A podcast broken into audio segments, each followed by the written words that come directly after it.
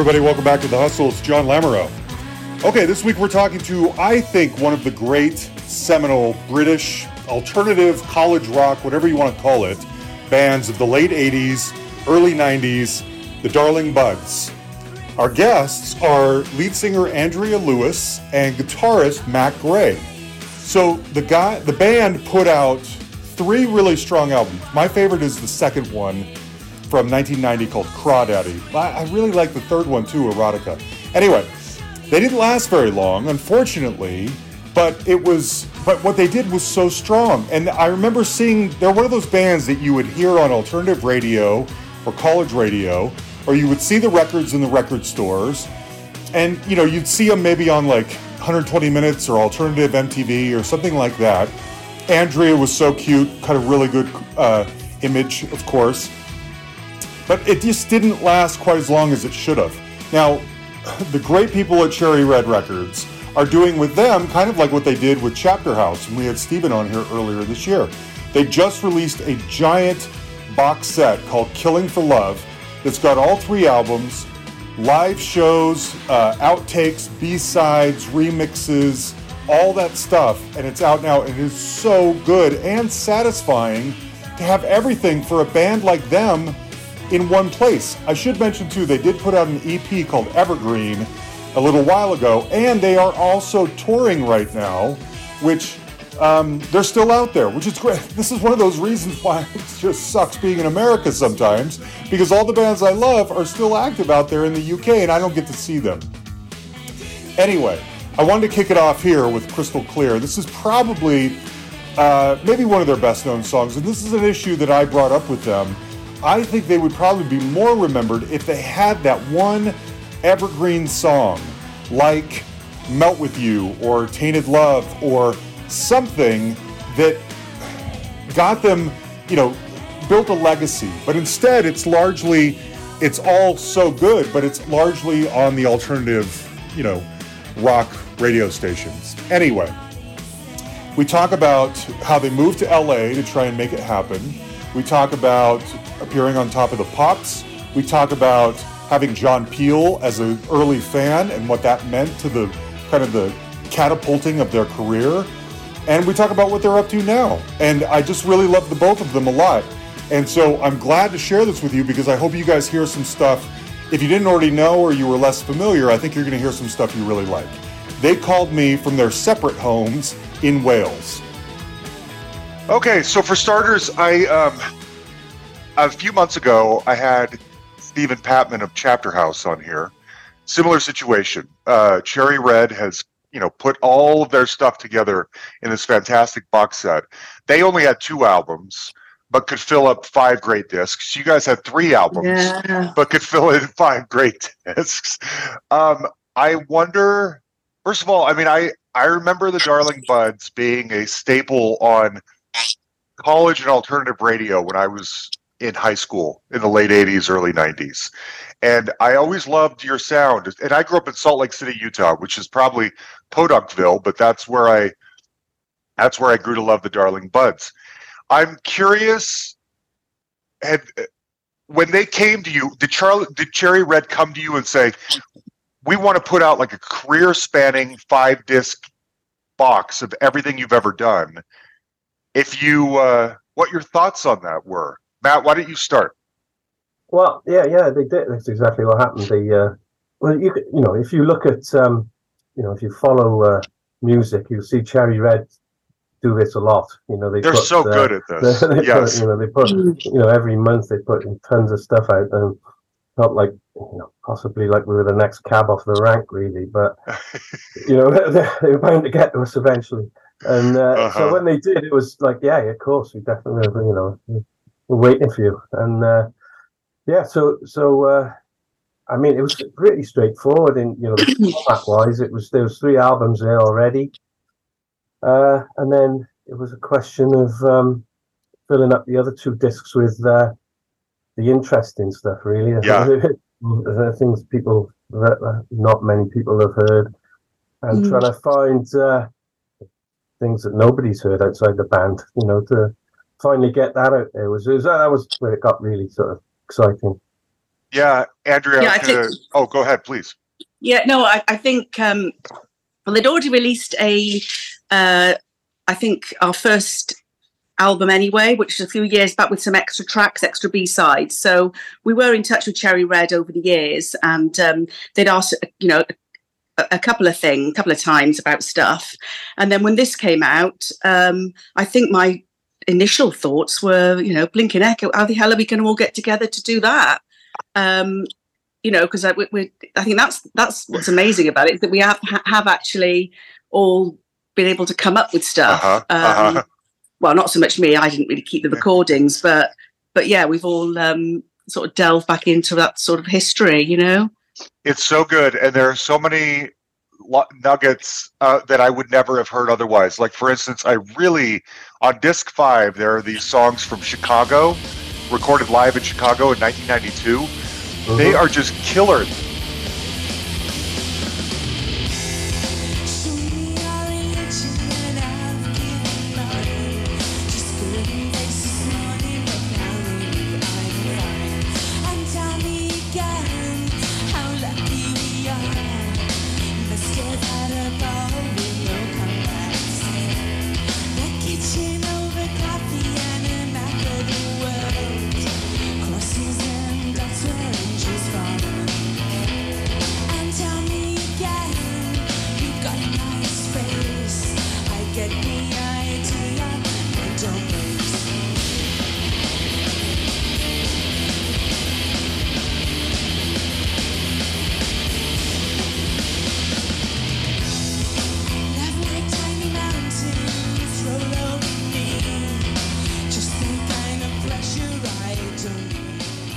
Angels Fallen that's on there is so strong, and a lot of that has to do, I think, even I it it was interesting having never seen you guys live before. It was so interesting to me to hear how like hefty and muscly your saw your sound gets Mm. live, and a lot of that I think probably has to do with your guitar playing, Matt. Did you ever Oh. feel like the albums were per, were good examples of what this band could do? Did you ever have issues with the albums that way? No, no, I Mhm. don't. Uh, no, no. I mean, the albums sound great, and they're really They well do, produced. yes. It was just sort of uh, when we went out live, we just seemed to crank it up a bit more. It was, uh, yeah, that Chicago gig was sort of mid tour. We would really just, you know, we, you know, we'd had a few weeks on the road, and we were getting really good, and uh, you know, we was just, you know, we could. Is it at the point on the tour where you can just you don't have to think about how the songs are played, and you just sort of just you, you know they play themselves and you just get into the performance of it and the sound and uh, that was like a peak of the tour really that Yeah. you know, we, you know it was, it was the perfect gig to sort of record i think because we you know we came off stage and was like that was the best gig we've ever Yes. played it was amazing it was amazing you know Yeah, Yeah. everything's kind of broken Yeah. in by then, isn't it? Yeah, it's all yeah, sort yeah. of your vocals have sort of gone through the Exactly, yeah, yeah, sort of losing your voice phase. Yes. you get, Well, get so- a bit stronger. That's one of the things that struck me because the band didn't last much longer. Why, Andrea? When you guys are just hitting a peak? yeah. Yeah, I, I- yeah, I don't know really. Um, I think it was it was most it wasn't about the band falling out or Yeah, not enough material. It was just the the whole sort of structure around us. You know, um, our management out. We were living out in the states at the time, and our management out there were really supportive and were trying to sort of pull together um, interest. But I think we got a bit homesick, some of us, and a bit fed up We're not sort of being. We were in limbo. That was what it was, Mhm. and um, so yeah, it was all the sort of all the man, not the management, but the whole company and all that was just getting on our nerves. So we were like, oh, I've had enough of this. Maybe it was a bit of a knee jerk reaction and we Mhm. shouldn't have, but we all were like, throwing the towel in, we're off, we're going home. Where uh, now? I didn't know until getting ready to talk to you that you guys had relocated to the states. That's a that's a big move. You know? Mm, yeah, well, mean- we were going down better in the States for a while. So, Okay. um, you know, the British sort of music scene and music press, you know, your darlings and they love you one minute and then Yeah. the next minute then they, you know, whether it's good or not, you know, you're going to get slagged off. And, Uh-huh. you know, you're, you, yeah, everything's affected by that. So, um, we just felt the love out in the States Uh-huh. a bit more. So we were like, right, we're going out there. That's great. So Matt, tell me about tell me your favorite thing about moving to the states. Your favorite thing and your least favorite thing. Oh, the weather. The weather in LA was just amazing. It's basically there's no weather in LA. It's just hot, uh, hot all the time. Just And, 72 uh, degrees every day. Yeah, yeah, yeah. And coming from the UK, where it's just you know four seasons in one day, and Uh-huh. I, I just, I, I, I just loved it. You know, for Yeah. some reason, I loved, I loved LA as well because people go there and think this place is awful, but I loved it. You know, the the yeah, it's just so interesting. You know, the old old Hollywood sort of Yeah. gri- grimy Mm. feel to it. I loved it. Mhm. you know, Yeah, exactly Yeah. the same. Yeah, exactly the same as Matt. The weather, you can make Mm. plans and, they, and people stick to Yeah. them because you're not Yeah. it's rained off. So you know that's good. And and also I think it, you just feel even more British, don't you, Matt, when you're there because Mm. you know it. Yeah, we are. Yeah. you Yeah. walk everywhere. People Yeah. look at you funny. Yeah. Yeah, knock Yeah. on people's doors. Hi, are you in? And they're what are you doing here? Where did you guys live? Did you live in like a little crummy apartment, all of you No, no, in we one lived- place, or It did you have your own? it- no, it was it was a bit of a tale behind that. We the management paid for two nights in a hotel, and then they said, "Look, you've got to find your own place after that." We went to a gig in the whiskey, and uh, Chris, our bass player, got talking to a guy over his t-shirt, I think, and uh, we ended up having drinks with him. And they said, "Oh, where are you staying?" I said, "Well, we're we're homeless after tomorrow." And he said, "Oh, we got a house in Los Feliz with loads of rooms. You come come and live in our house." It was just complete fate. What? And uh, yeah, so it was in in uh, in Los Feliz, sort of East Hollywood, uh, uh, Vermont, and can't remember the name of the street. Uh, Hillhurst, maybe, and uh, yeah, it was. I mean, it was perfect for us. It was a, there was a little 7-Eleven on one corner, which where we used to buy our hot dogs and beans for our dinner, and then a, and then there was a pub on the next street, which we became regulars at Uh-huh. of Ye Old Rustic Inn. It Yeah, was, the Rusty Inn. it was brilliant. Yeah, it was it, it was so fun. Andrea, what was it like living with a bunch of dudes? Well, I, Wow. no, the, the, I, I would meet them every day because we'd go and um, go and rehearse or, or go and do songwriting. But I, I stayed with Barbara, so uh, Okay, who was okay. I of our- wondered about that. I wondered. Yeah, part of our management. So yeah, um, Barbara, our manager. I mean, had I'd a been used to it anyway because we, I'm when, sure. you know, we were always on Yeah. tour. On the bus, everything. the tour On the bus. bus, yeah. yeah. Yeah. That's great. I'm curious. So I spoke with Miki from Lush recently as well. And she, as you probably know, wrote a fantastic book about her career and about that sound and that period and everything like that. One of the things that was a takeaway for me of hers, and I'll pose this to you, Andrea, I got the impression that she was a real club kid for uh, for so long. Going, I think it was Eric's in Liverpool, probably, or I don't remember what it was. But anyway, going to a lot of shows and kind of thinking, I want to do that. You know, it wasn't a thing where she grew up wanting to sing or wanting to be a rock star or whatever. It sort of came later. And I'm curious if you were the Mm. kind of person, did you grow up always singing, always wanting to sing, always wanting to front a rock Mm. band, or did it come later? Yeah, uh, no, I, I did grow up like that. I was You that kid that was always performing and singing in front of my parents and um, always wanted to sing, loved music. Uh, I, I started singing with a girl band when I was about 14, 15, and we actually started writing our own stuff as well. So I was sort of, um, yeah, you know, I, was, I wanted to be like female Beatles or something, you know? Yeah. And then when I met Harley and, and uh, Chris and all them, they did introduce me to a more alternative sound of music, and I was like, "This is perfect." We could, you know, with- uh, we all we all had a, a, quite a bit of ambition, but I think I was probably the one that was saying, "Well, we can do it. Of course, we Uh-huh. can." And I had Uh-huh. a lot of yeah, a lot of drive in that way. Yeah. Okay. Who were you, Matt? I'm curious. Who were you sharing bills with back in the day, in the late '80s, early '90s? You know, yeah, yeah. I joined the band later, so uh, That's true. Andrea's probably the the, the uh, early the early uh, buds. So I mean, I was close to the band. They were all we, we, we sort of me and Chris, the original bass player, were in bands before, and he Yeah. left, joined the buds, and then I joined later. Um, so we were all on this, you know, we all knew each other. There- There was a scene in, in Yeah. South So who were the other from. bands in this scene? Who were the other people that we would know that you're sort of hobnobbing with, or you know, playing shows with, or Well, the whatever? early, the early buds was sort of um, well, Lush, Wonder Stuff.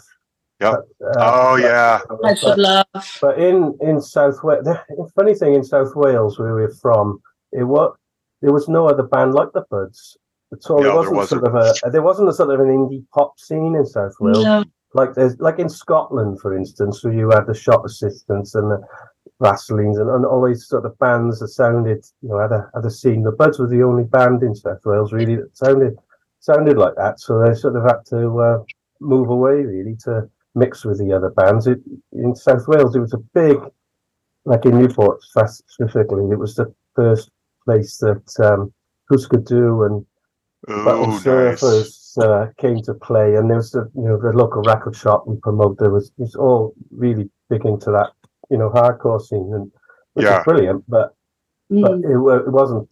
You know, the Buds did had some odd odd bills, you know, I can see that. You know, with the but you know, played with the Butthole Surfers and. no no use Yeah, that was one name. of, one of our first gigs, isn't it? Ah. yeah. When I think of Wales, I think of the Alarm. Did you guys ever? Okay, well, uh, they, they, uh, they, They're North the Wales, Wales. From North oh, Wales. okay, that's which true. is which Wales is a tiny place with the Uh-huh. same population as Manchester, but North and South Wales are so badly serviced by road and rail. they're, they're, you know, we're closer to London than North Wales, really. You know, Yeah. which is Wow. Okay. Um, we have Patreon supporters, and I tell them who I'm interviewing, and they can submit questions if they want. One of them, Jake Rude, is a prominent DJ here in the States, and he had a question for you, Andrea. I wanted to sprinkle this in while we're talking about kind of the old days. He wants to know what is the first album Andrea remembers buying with her own money, and what was the first Ooh. concert she recalls attending that you cho- that you chose yourself to go to. Well, the first gig I went to, chose myself, was was in Cardiff, and a gang of us from school actually went, and it was Haircut 100. Really? Oh, I love them. Nick's been on here too. I Yeah. love Haircut 100. Yes. And then, uh, so that was the first gig. I mean, the probably Did you have a big? Did you fancy Nick? yeah. He was so cute. He's still Oh, he so cute. He looks We all did, fantastic. we were Yeah. a gang of girls. He, you know, we, we all did. We all thought he looked at us. He looked at me. He looked at me. Um, yeah. So that was that was that. First record I bought. I think it was. It, I was only little. I was only about six, seven, and it was Elvis.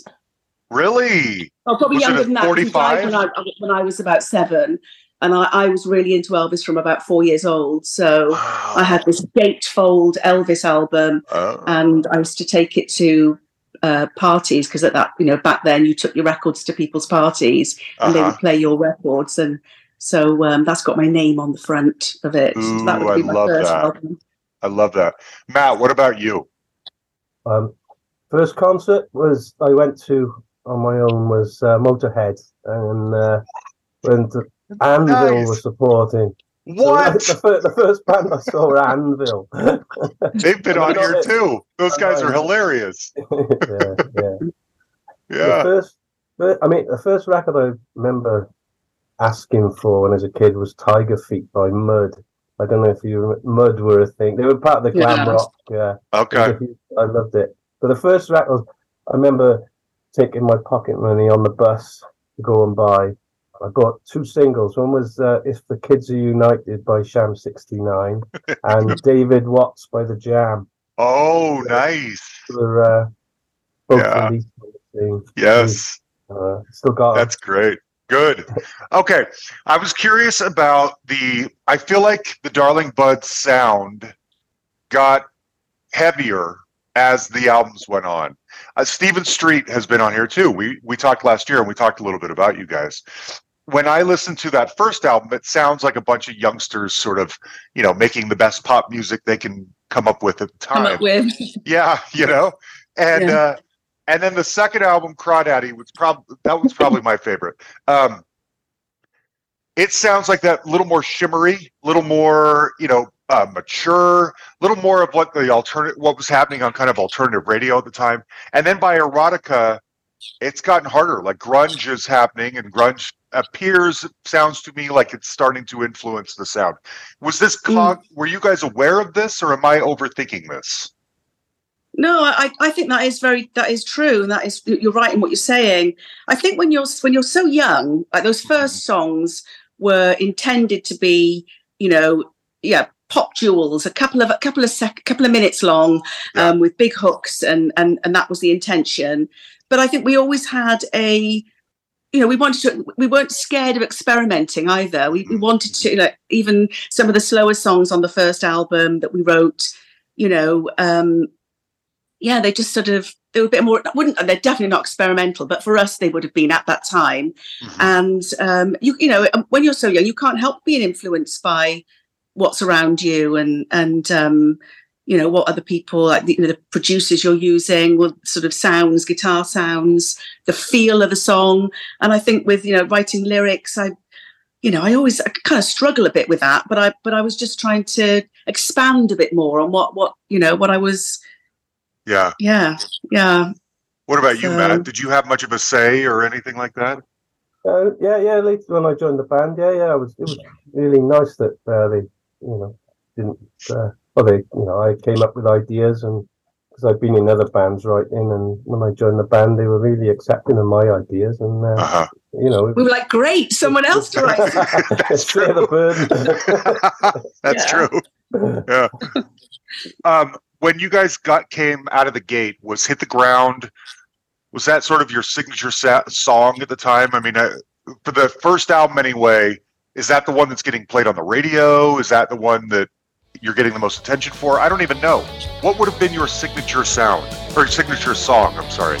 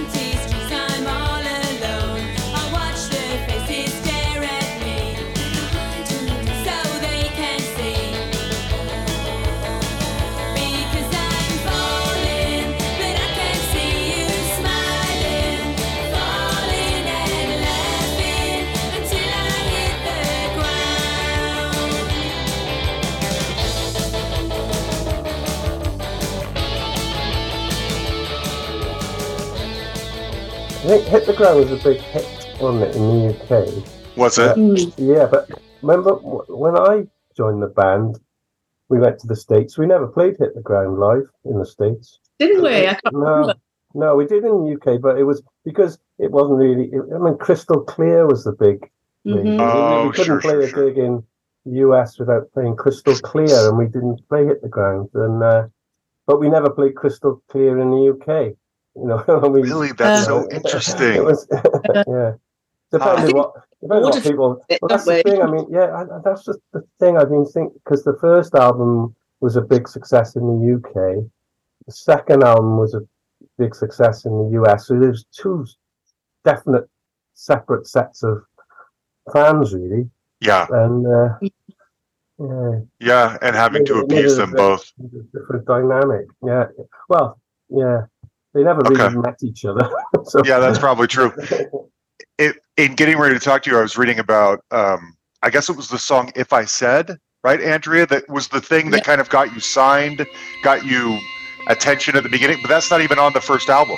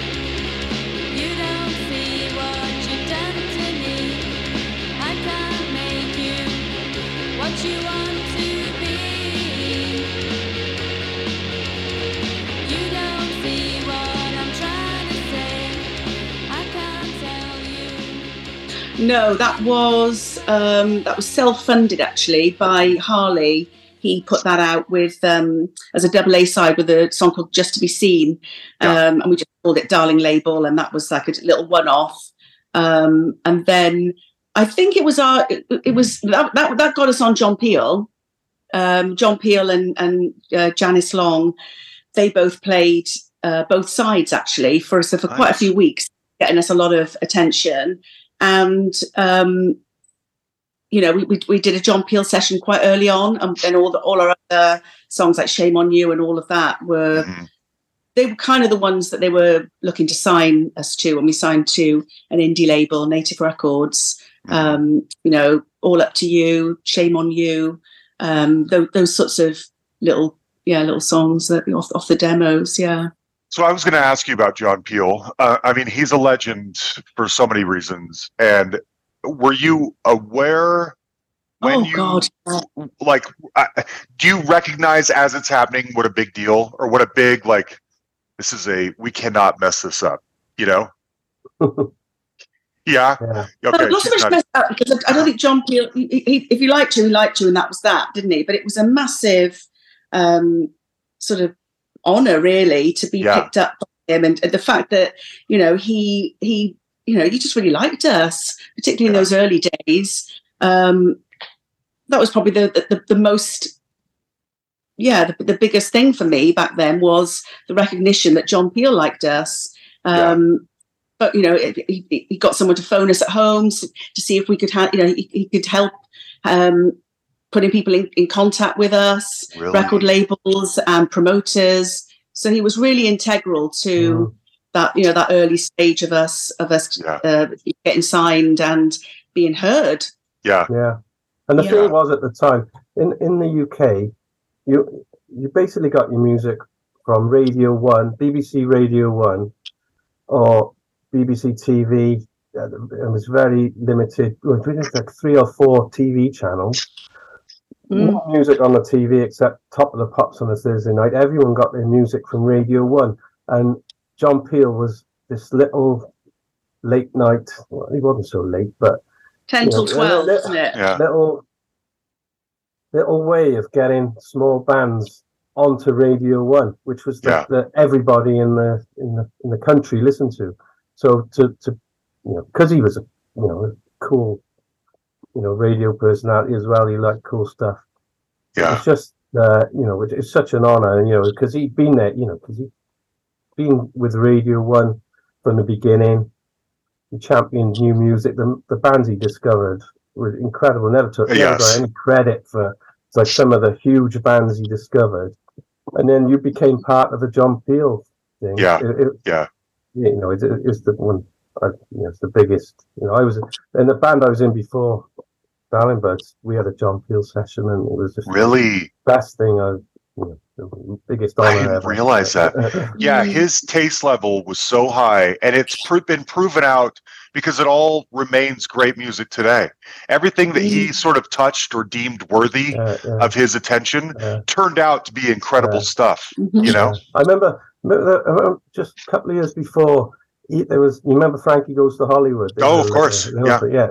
And he gave. They were sent him a demo. He gave him a session, you know, and they were a John Peel band, you know. And then six months later, they're number one. They're all over the place, massive world hit. And you know, John Peel got absolutely no credit for that at all. You know, I can remember all the Radio One went nuts. Mm. You know, daytime Radio One Yeah. went nuts for Frank Goes to Hollywood. I remember listening to John Peel in the night, and he said, "You know, it's funny that, and all, all day everyone's been going on about Frank Goes to Hollywood, and uh, you know, no, no one's mentioned it. Yeah. Yeah, That he that they got launched yeah. here. Yeah.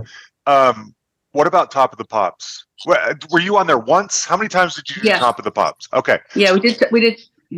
Okay, so my my understanding is that the room is much smaller than it appears. You're there all day, and you uh, to and you perform. There's only like fifty or sixty people in the room. Maybe it's not. Maybe I have that wrong. But there's not as many people in the crowd as you think. And you go through your song lip syncing, uh, you know, three or four times.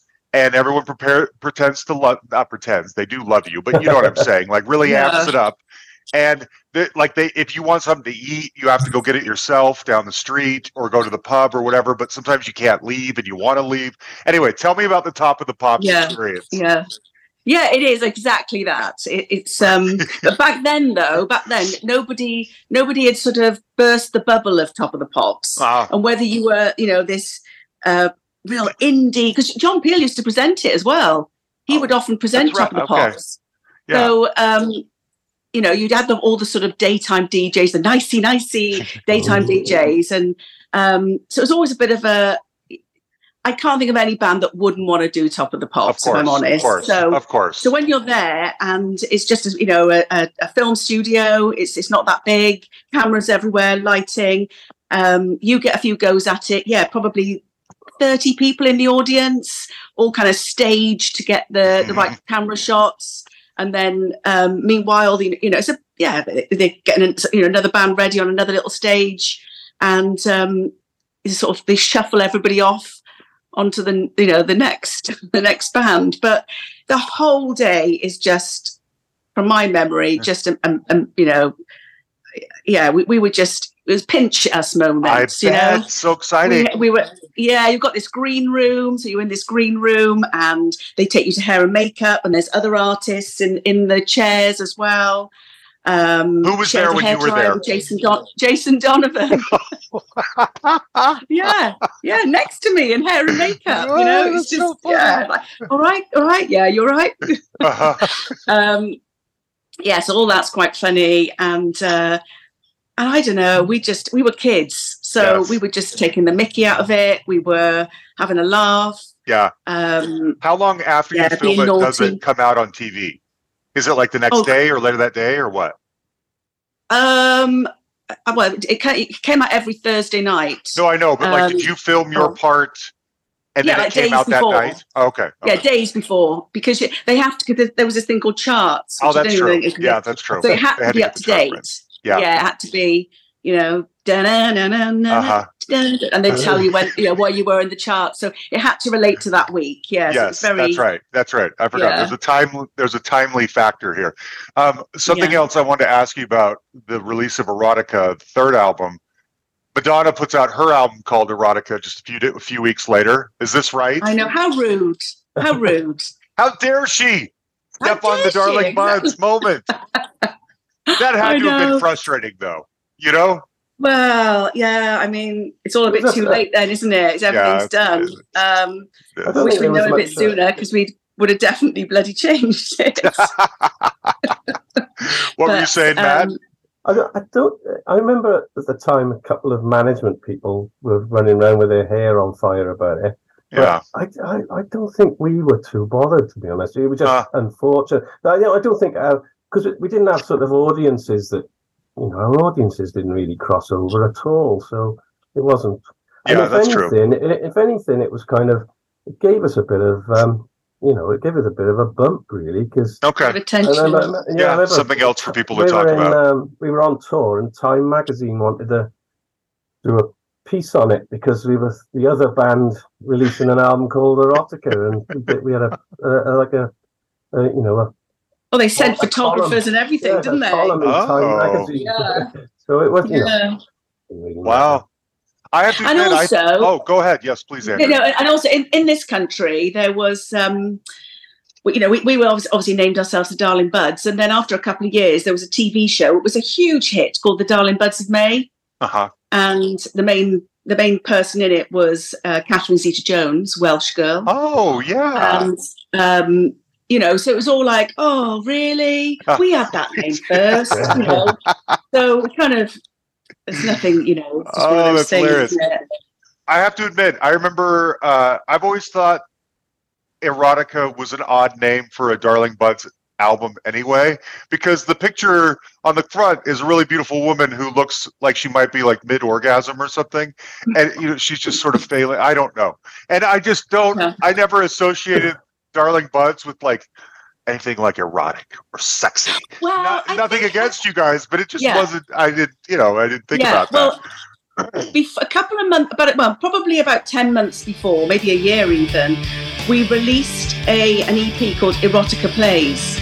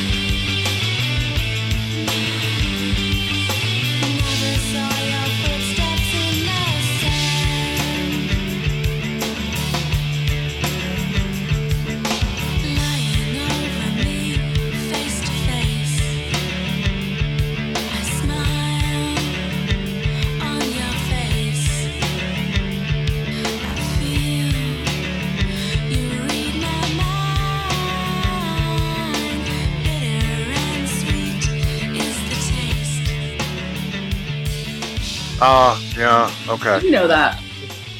I Did didn't you know, know, about that. No, no, no. So, so that had been, and it was a little bit of a sort of like Velvet Undergroundy kind of a bit dark.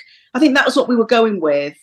Um, and then we just liked, yeah, we just thought we stuff something a little bit shocking, something a little Okay. bit out there. yeah, Um, and I think that was what we wanted, just something with a little bit of a kick to it, rather than anyway. That was that. okay. And then the the front cover, we had some. Um, we changed designers actually, and they came up with this sort of very um, retro-y. They had quite a lot of sort of retro, really great, cool images. But that the front cover is it was a re. Um, like a redone shot of um what was it? I can't remember now. Is it Pire- Pirelli calendar? Oh, Is that yeah. Pirelli, aren't they the aren't they tire? Don't they make tires or Yeah, something like they that. car related or something like that? Yeah, they used to have a. Uh, there was a famous. I don't know if they still do it, but it was a. The Pirelli Yeah. calendar was a, an annual. Um, you know, it's a bit like Sports Illustrated. Uh, yes. I remember you know, this now. It's one Yes. of those things where they get you know Yes, nice looking ladies to pose. I remember this. Yeah. Of course. Yeah. Okay. Okay. But I Yeah, remember makes seeing sense. that, that. Yeah, that was the. Anyway. Yeah. Um, okay, so let me ask you about. Um, I have kind of a, an obsession with um, movie soundtracks, and you guys being included on the "So I Married an Axe Murderer" soundtrack.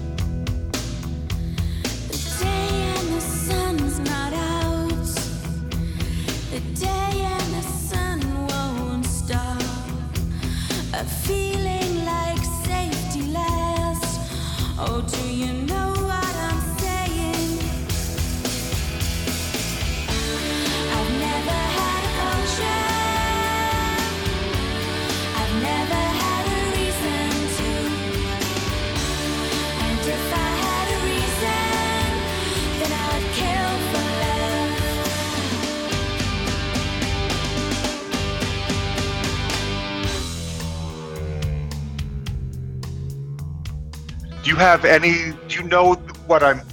Half the time when I bring people on here and I ask them about a movie soundtrack they're in, they don't even know about it, or they've never seen the movie, or it's just one more thing that it kind of goes.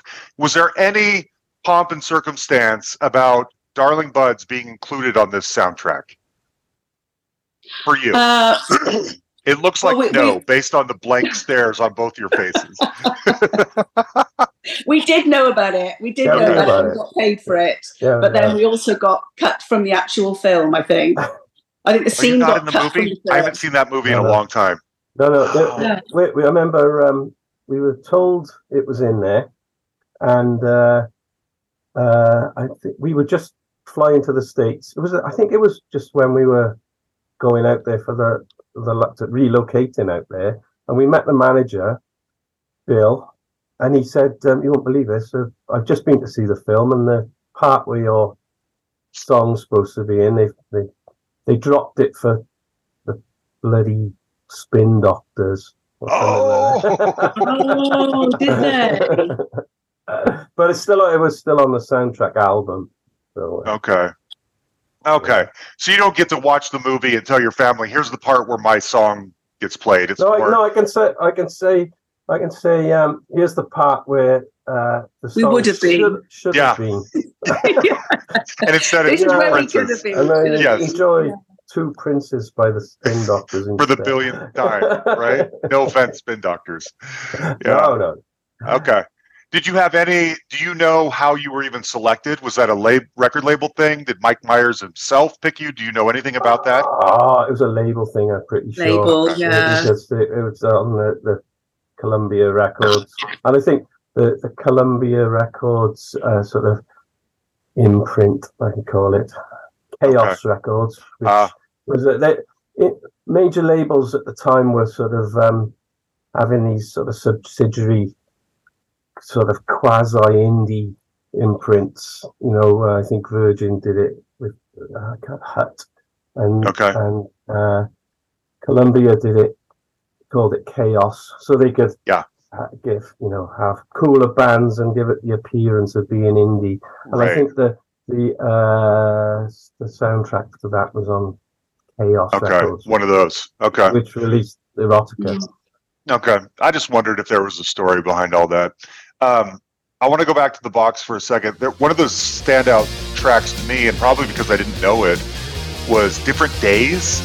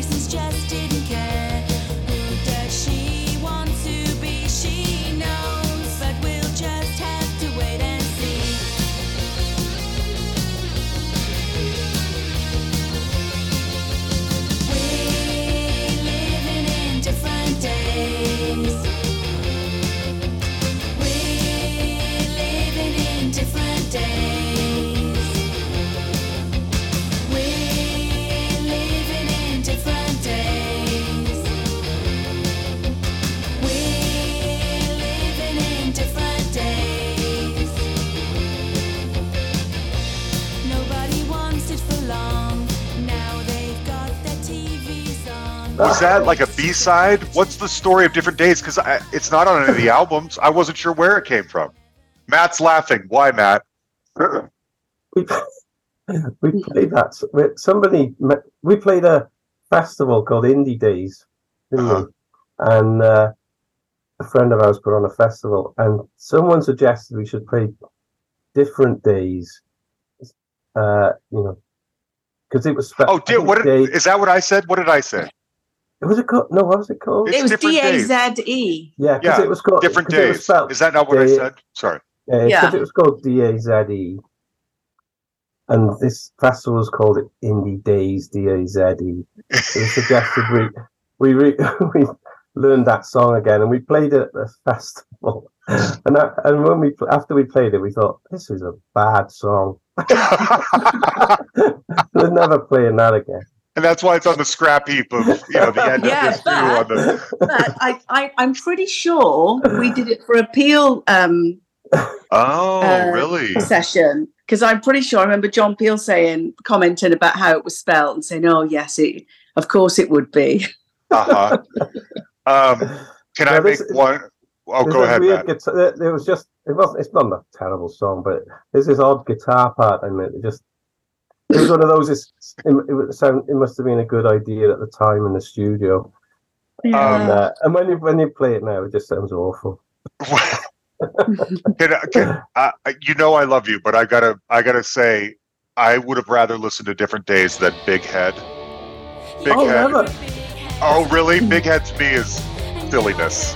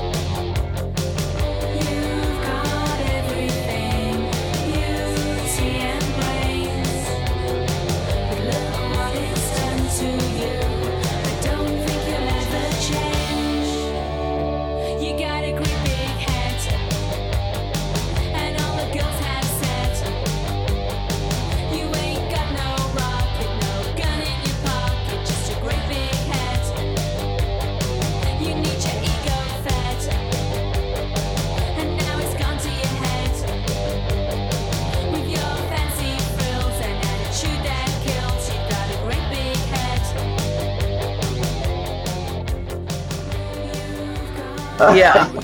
There's a lot of that. There's a lot of that with the Goldbergs. I've got to admit. We, we, just got to get. O- I've just got to get over that because it's something that is very cringy. You're right. It uh, uh, that's a weird one. That's a weird one. It feels Yeah. kind of top top top that's, top. that's, that's Matt loves it though. You could tell. I, uh, No, yeah, I uh, know actually, the cringe, band it's- aren't. Yeah, we're we- not incredibly, you know, into it. It's just it really gets asked for a lot at Yeah, our gigs. yeah, yeah. Big Head does. Yeah. Yeah, yeah, yeah. We play it a lot. Yeah, we do. Really? Yeah. It's a staple of the set. It's a nice song to play. It's actually a really nice song to play, and it, you know, it's Wow. uh, kind of Yeah. bit of a rocker.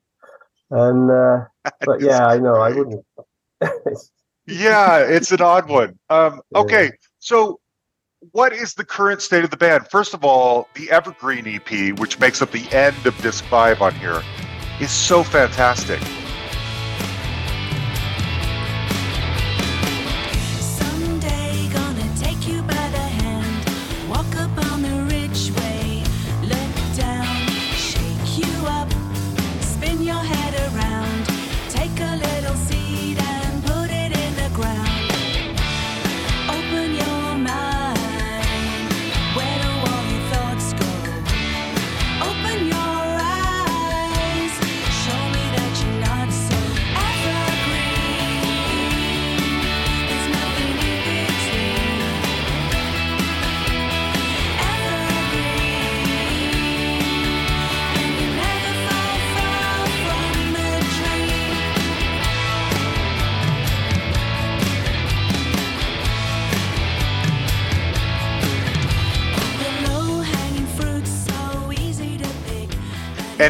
So good to hear you guys doing an updated version of the what you sa- what your sound was all along. It is Mm. fantastic. So what's the current state of the band? I mean, you have you do regular things. I don't think it's a permanent or 24/7 you know focus Mm. of your life, but do you play gigs? Do, are you going to make more music? What are you what's the plan?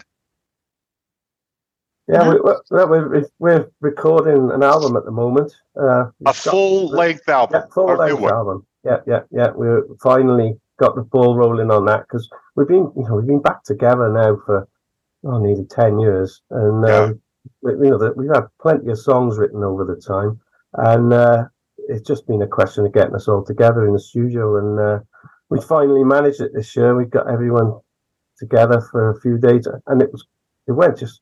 We just banged the songs out. It was, you know, Great. 'cause we've been, Mm. you know, there's not, not many songs we haven't sort of included in our live set over the last few years. So we knew the songs and we banged them out. And uh, uh, so the, the ball is rolling fast enough now that it's unstoppable. And uh, we're going to be, you know, finishing off.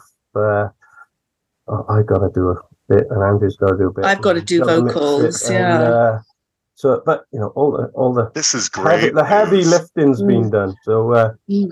you know, it's going to be. a- Yeah, wish I, I do wish we started it sooner. So, um, Uh-huh. so it's been a long time coming, hasn't it? And it's needed to we needed to get it off our chests. I believe it. We've had these songs for such a long time, and um, we played a gig last Saturday, and we we had. Really? Um, I think we had about five new songs in the set, and it just keeps it. it it's just so much fresher to be playing Yeah. that. So That's Yeah. incredible. I had no idea. Now, of the more old school original members, is it just you two, or are there other people from back in the day still in the band playing?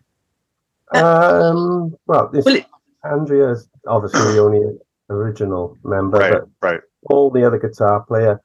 The way the way it worked was um, uh, uh, uh, on Erotica, Paul joined as a second guitar player to Harley, and then he left, and then I joined as a second guitar player to Harley for the third album.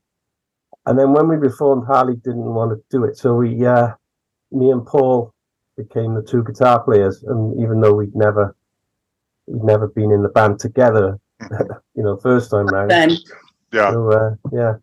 And uh, Chris, the original bass player, joined us for uh, the you know, initial reunion and the Evergreen EP, but Yeah. he didn't want to carry on to do the new album, so we got a new Huh. bass player. I wonder what I wonder what people's reasoning is for not wanting to be a rock star. You know what I mean? I think been there, done that, got the Uh, yeah, t-shirt. yeah. really? Is that it? yeah, I don't think he fancied, uh, you know. Schlepping and touring. What are Yeah. Andrea? What are shows like now? I mean, you mentioned earlier about there being sort of different audiences, almost in some ways bigger in the states than in the UK. Yeah. What are the shows? How often do you play? Oh, uh, like four, five times a year, max. Okay, okay. Mm. Yeah, just ev- every so often. Um, if we can fit it in with everyone's schedule, you see, because Sure. everybody's Uh-huh. all over the shop. So, um, so yeah, we just uh, get together when we can, and yeah, just, it's been great. I enjoy it now so much more. You know, my bet. children are, are grown up, so Yeah. I can sort of throw myself into it a bit more. And um, yeah, the, the audience are fab. They're brilliant. Sort of Is it follow us most- around a little bit. Is it mostly festivals, like indie days, or you know something else with a ZE at the end of it? The days that you No, is that, or are they are they in theaters? Where do you guys typically play? No, we, we click clubs and Really, Do you really? it- it- Yeah. we we get offered like some nice festivals, but we can never. Uh, we we have to turn down some really nice So much. gigs and festivals because we can't all coordinate our diaries, and then we end up playing these odd little random gigs, uh, uh, which happen to be the ones we're all available for, and they and they turn out to be the best. You know, really Yeah. good fun. Wow. You know, yeah. Yeah, kooky And- little venues, and we always seem to have a London gig as well every Yeah, year. So we've yeah. done for the oh, how long? How many have we done, Matt? Six, seven, Yeah, yeah, we play in London every year, and then nice, once a year. decent sized gig. Yeah. And then uh, we always play our local venue in Newport, where we live at least twice. You a both year. live in Wales. Yeah, yeah, yeah. Okay. in Newport. Back in Newport, Wales.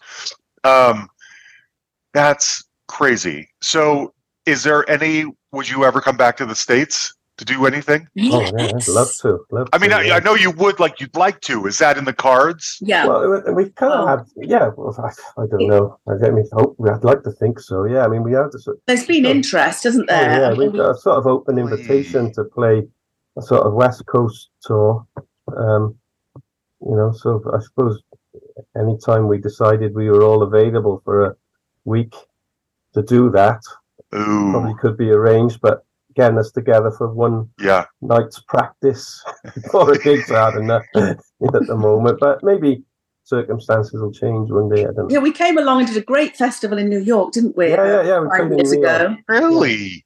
Yeah, Yeah. My Yeah. gosh, where have I been? Well, I live in Denver, which is kind of in the Oh, middle of the country. So if you're not, Yeah. if you're playing the coasts, I wouldn't know.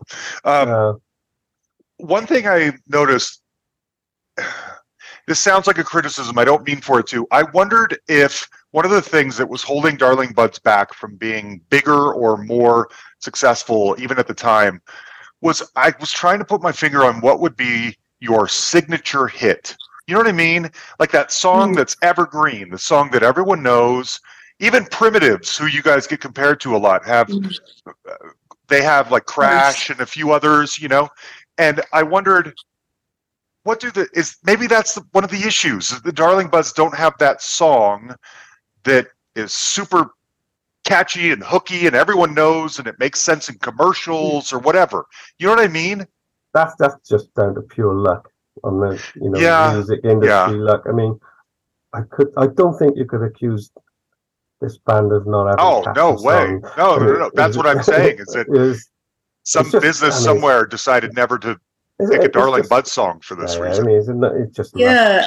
Yeah. Also, I, I just do I do feel very lucky actually of, of of our journey. It depends on how you measure success, doesn't it? Yeah, You know, I mean, little. I mean, I think Sure Thing was um, on the cusp of being really big out in the states, but it it, it was completely ignored here.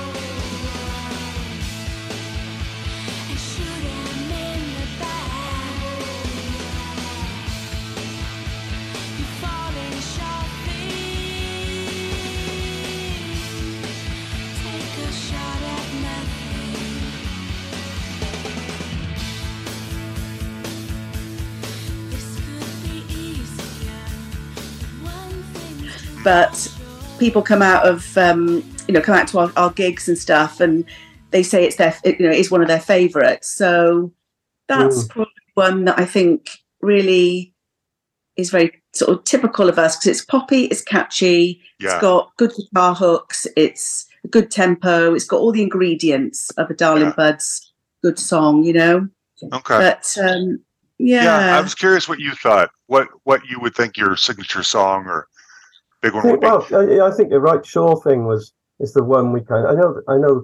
This, again, you know, you have old fans who were first album fans, really, who uh, they just want to hear hit the ground. But for us, I think first song on our set list when we play live is Sure Thing. You know, where are we going Ah. to play Sure Thing? You know, you ne- we're never not going to play that. Okay. and it Yeah. makes no difference as well. Uh, yeah, It Yeah. makes no difference.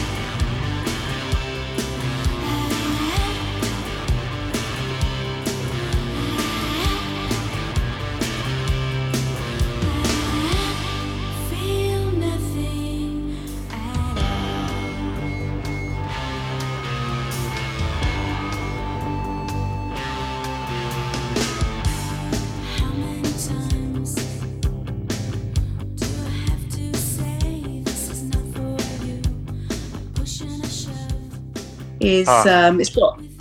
it's got a catchiness to it. It's got a little bit of a darkness to it, which Yeah. I know we're I- I know we're all you know we we we see we're seemingly kind of you know pop all the way, but there is a sort of like like you've heard the heavier There element to what we Yeah. do.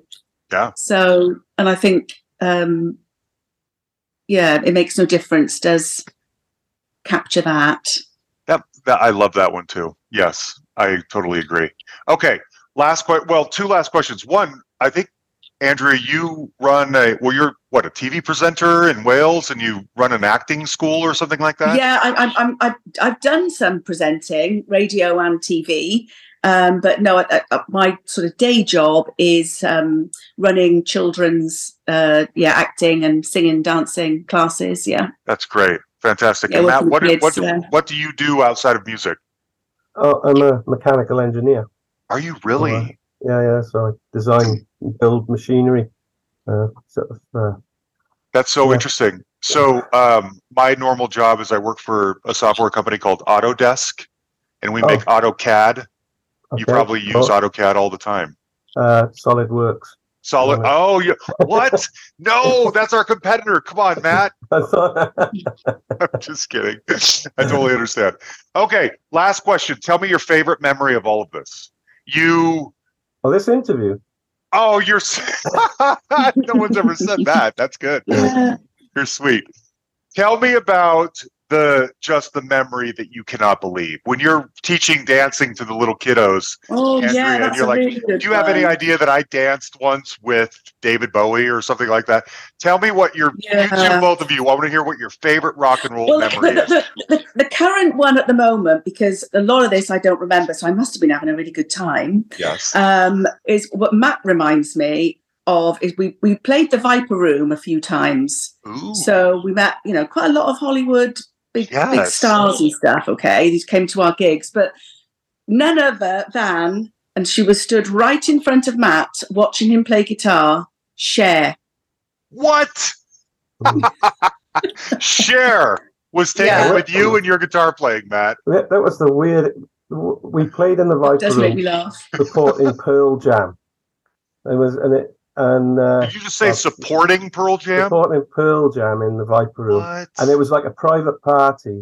And I looked out when we were playing, and there was like the cast of Beverly Hills 90210 were there. It wasn't it Shannen Doherty and what's uh, uh, Christina Applegate, and all people Christina like that. Luke Garrett, Luke Yeah. Perry, and Jason yeah, they were all yeah. something or other. Oh, Yeah, Sarah it like Jessica a- Parker. it was like Yeah. being in a, you know a dream. It was Yeah. so that was surreal, just so surreal. hilarious. Wow. That is Yeah. genius. Yeah. Guys, I But love you but a I lot. The moment Oh, that I, please. the, the moment that is always in my heart the most, uh, is you know listening to my friends phone and saying, "Put the radio on, John Yes. Peel's playing you," and Yes. it was you know being being picked up and played by John Peel and had nice things said about us by Of John course. Peel, which was you know it's always the one that's sort of like wow, yeah. That's amazing. Uh, Andrea, when you were in LA, did you have any famous boyfriends? no, No, no movie stuff. You didn't go out with Johnny Depp or anything like that. no, I didn't, but I met him quite a few times. I bet Viper Room. He co-owned it or something like that, right? yeah, yeah, Okay. we, we we could we were allowed to go into the VIP bit, weren't we? Of lads? course, of We met, and hang um, out. we met we met when uh, we met him with Jimmy Jim Jarmusch. Yeah. One, uh, Really? And he was, yeah, and he was, Jim Jarmusch was really interested that we were from Wales. And uh, he wondered if we spoke Welsh, which was Uh-huh. great. the only, but I had, it was, we have, I had my driver's license with me. And uh, it, it was, our driver's license used to be these big fold out paper things you put in a wallet. Uh huh. Uh But huh. it- the, if you're in Wales, they were bilingual. They were sort of Welsh on one side and English on the other. So, Okay. so there's this weird moment where I had my driver's license open, showing Jim Jarmusch. That's really Surreal. Surreal. Yeah, there's lots there's lots of little things like that, and it's like um, I remember watching the a, a, a boxing match at that Warner, is it Warner Studios, Matt? Probably. And um, uh, what's his name? I can't remember. Bar- Barry Manilow having a What? fag outside with Oh no, yeah, A and M. We were recording at A A&M, and M was it? studios in Los Angeles. Big, it's it's sort of ten studios there, and Barry Manilow was in with the one across the hallway. i'm saw him having a cigarette in the hallway. Barry Manilow smokes. Yeah. Really? That's what we said. That's what we said. Yeah. I would never have guessed that. We, we were Never. we were we were crushed. Yeah. I mean, this is this is this is 30 years ago. He's probably given True. up Maybe he's quit. Hopefully he's quit for his own health. But wow, I never would have guessed. That's great. All right, guys, I love you a lot. Thank you for talking with me. Oh. I when I think Thank of John. like college alternative rock of my era when I was in high school, I think of bands like the Darling Buds, and I love what you guys have done. And I'm grateful this box set exists. Hopefully, other people find it and they get the whole story because it's fantastic. Thank you. both. brilliant. Thank you, Thank John. you. Thank you, John. All right, there you have it. Andrea and Matt, I uh, I love that, and I'm so grateful that we got to cover them because I've had them in mind for a long time, and now with the box set, it is the perfect time. Again, it's called Killing for Love, and I hope you guys check it out. Either buy it or stream it or pick it up somehow, and get re I don't know reintroduced, I guess, to one of these just great bands. And I mentioned Stephen Street as being the producer on that second album. They, we talked about the Darling Buds a little bit when he was on. The pedigree there is just so strong. I just love it. I want to close it out with another one of, I think this is the one of their better songs too. The End of the Beginning. It's the last track on Crawdaddy. Um, great album. Now, uh, next week we're going in a totally opposite direction. In fact, we're talking to a classic rock, classic rocker next week.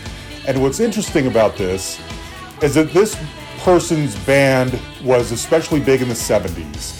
And you remember recently we had Graeham Goble on from Little River Band, and he talked very openly about what it's like being on the outside, watching a band called Little River Band with no original members out there performing and playing and releasing albums. And here he is, one of the key songwriters and original members. He sits on the outside. He can't, he is not involved, but he's watching it happen. Well, this is the reverse, where this band is still out there doing things, but the person we're talking to is the only original member left. And in fact, there's some there are some conflicts there between him and the other members of this band and what they think about this. So anyway, it's interesting to get both sides of this story.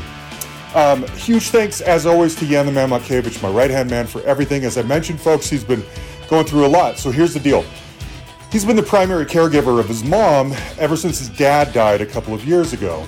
and his mom's health has not been great lately. So it's been a lot of kind of in and out of the hospital. His family, as I've mentioned several times, are some of the greatest people ever. Our families have been friends for over 30 years now. I hope she gets better, and I hope everything is eases up anyway for Yan. So if you talk to Yan, give him your love. Um, we should have the recap that he and I recorded recently out this weekend. Again, it all comes down to whether, you know, he's free and able to do that. Um, yeah, I think that's pretty much it. I don't have any tchotchkes to give away or any swag or anything right now, but we hopefully will soon. Okay. Anyway, thanks everybody. Oh, the fa- you know, you can like our page on Facebook. You can send us a message message on there. You can send us an email at thehustlepod at gmail.com or you can find us on Twitter at thehustlepod. All right. Thanks everybody. We love you.